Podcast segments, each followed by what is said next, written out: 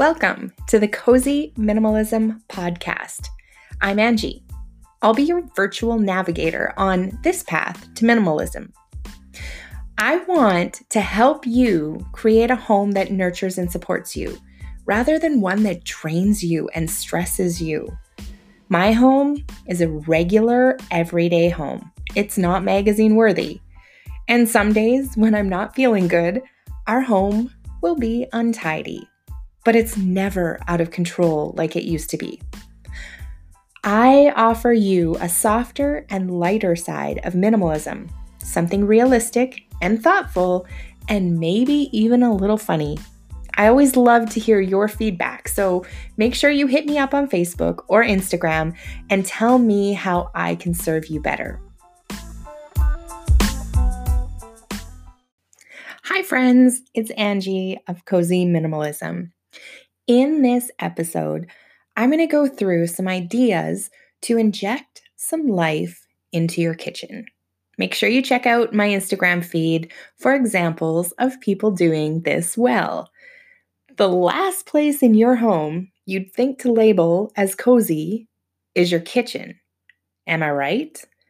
So that's why I figured my very first podcast about bringing cozy into the home should be the kitchen. I like to challenge myself. Cozy means that you have a space that is filled with life, function, and clear of clutter and the unnecessary. I truly believe the kitchen is the heart of the home. Even if you're like me and you aren't passionate about cooking, if you have a welcoming and tidy space, you'll enjoy your time spent in there. I sure do. Okay, so the next step is function. So I want you to focus on making your daily use items accessible. The worst thing you can do for function in your kitchen is to make it difficult for you to reach and use stuff that you would need every day. This would make it so you might not put things away properly if they're not easily accessible. There's an organizing rule that says your most used items have the best real estate, which is mm-hmm. basically the easiest to reach areas in your kitchen. I follow that because when I don't, I'm reaching and stretching to get things, and I'll totally get lazy and not want to put them back. And guess what? I don't, and it becomes surface clutter again, and the cycle continues. So, function super, super important in your kitchen. Okay, my friends, this is a foundation. It's it's a basic step that I want you to do in every single room that we cozyfy. The first thing I want you to make sure is that the surfaces are clear and tidy. Think of this as a reset in your room, the tidy surfaces.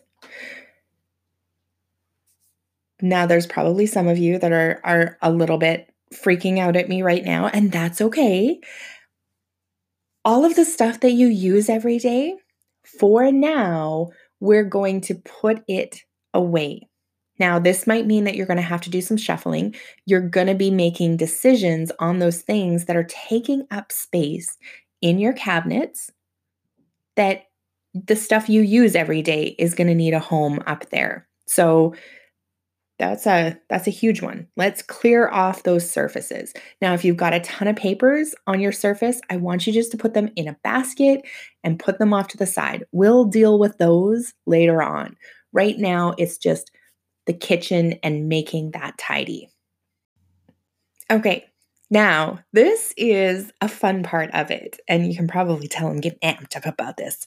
The next thing you want to focus on to bring a sense of cozy into your kitchen is focus on functional groupings. This could mean creating pods, like I suggested before.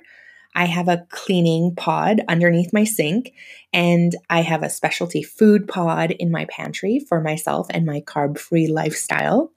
I also have a baking pod on a Lazy Susan in the pantry. So you get the idea.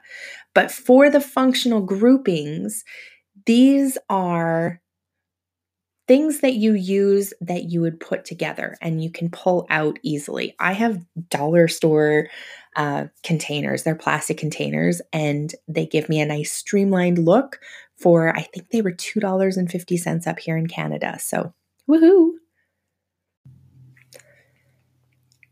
Functional decor. This is another one I get really, really hyped up about. So, you can also make sure that your daily use items that you use can stay out on the counter but still look nice. This is where I create functional decor groupings. And basically, they help make the everyday items look pretty. So, this could mean you have a breakfast station on your counter with your toaster and maybe a little sign that says, I don't function before coffee, and your toaster beside it on a tray. And, you know, you can have your butter container out there as well. So think of ways that you can create functional decor groupings using the things that you already own and love. So, uh, a coffee station created with a coffee press and your favorite mug, and maybe a jar of honey or canisters for your dry goods. Remember to vary the heights when you display them on the counter. And you could have a tray or a basket filled with infused oils and spices next to your stove. So, I share some great ideas on my Instagram feed every single week. So, hop in and see some of the functional decor that people are using, not only in their kitchen, but throughout their home. And last but not least, let's add some life. The final thing I'm going to share today to bring cozy into your kitchen is strategically placed greenery. No grouping is complete without some greenery in it.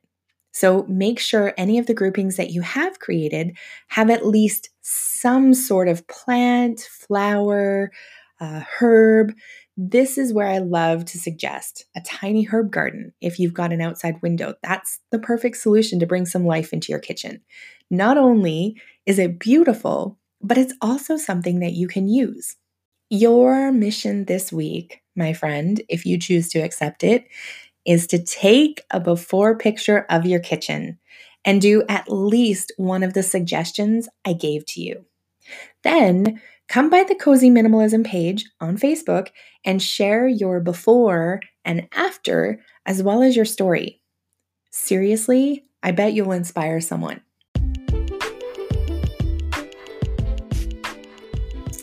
And that's it. I love hearing your feedback. I really appreciate you, friend. I'm collecting your questions and I'm going to do an episode soon featuring them with my answers.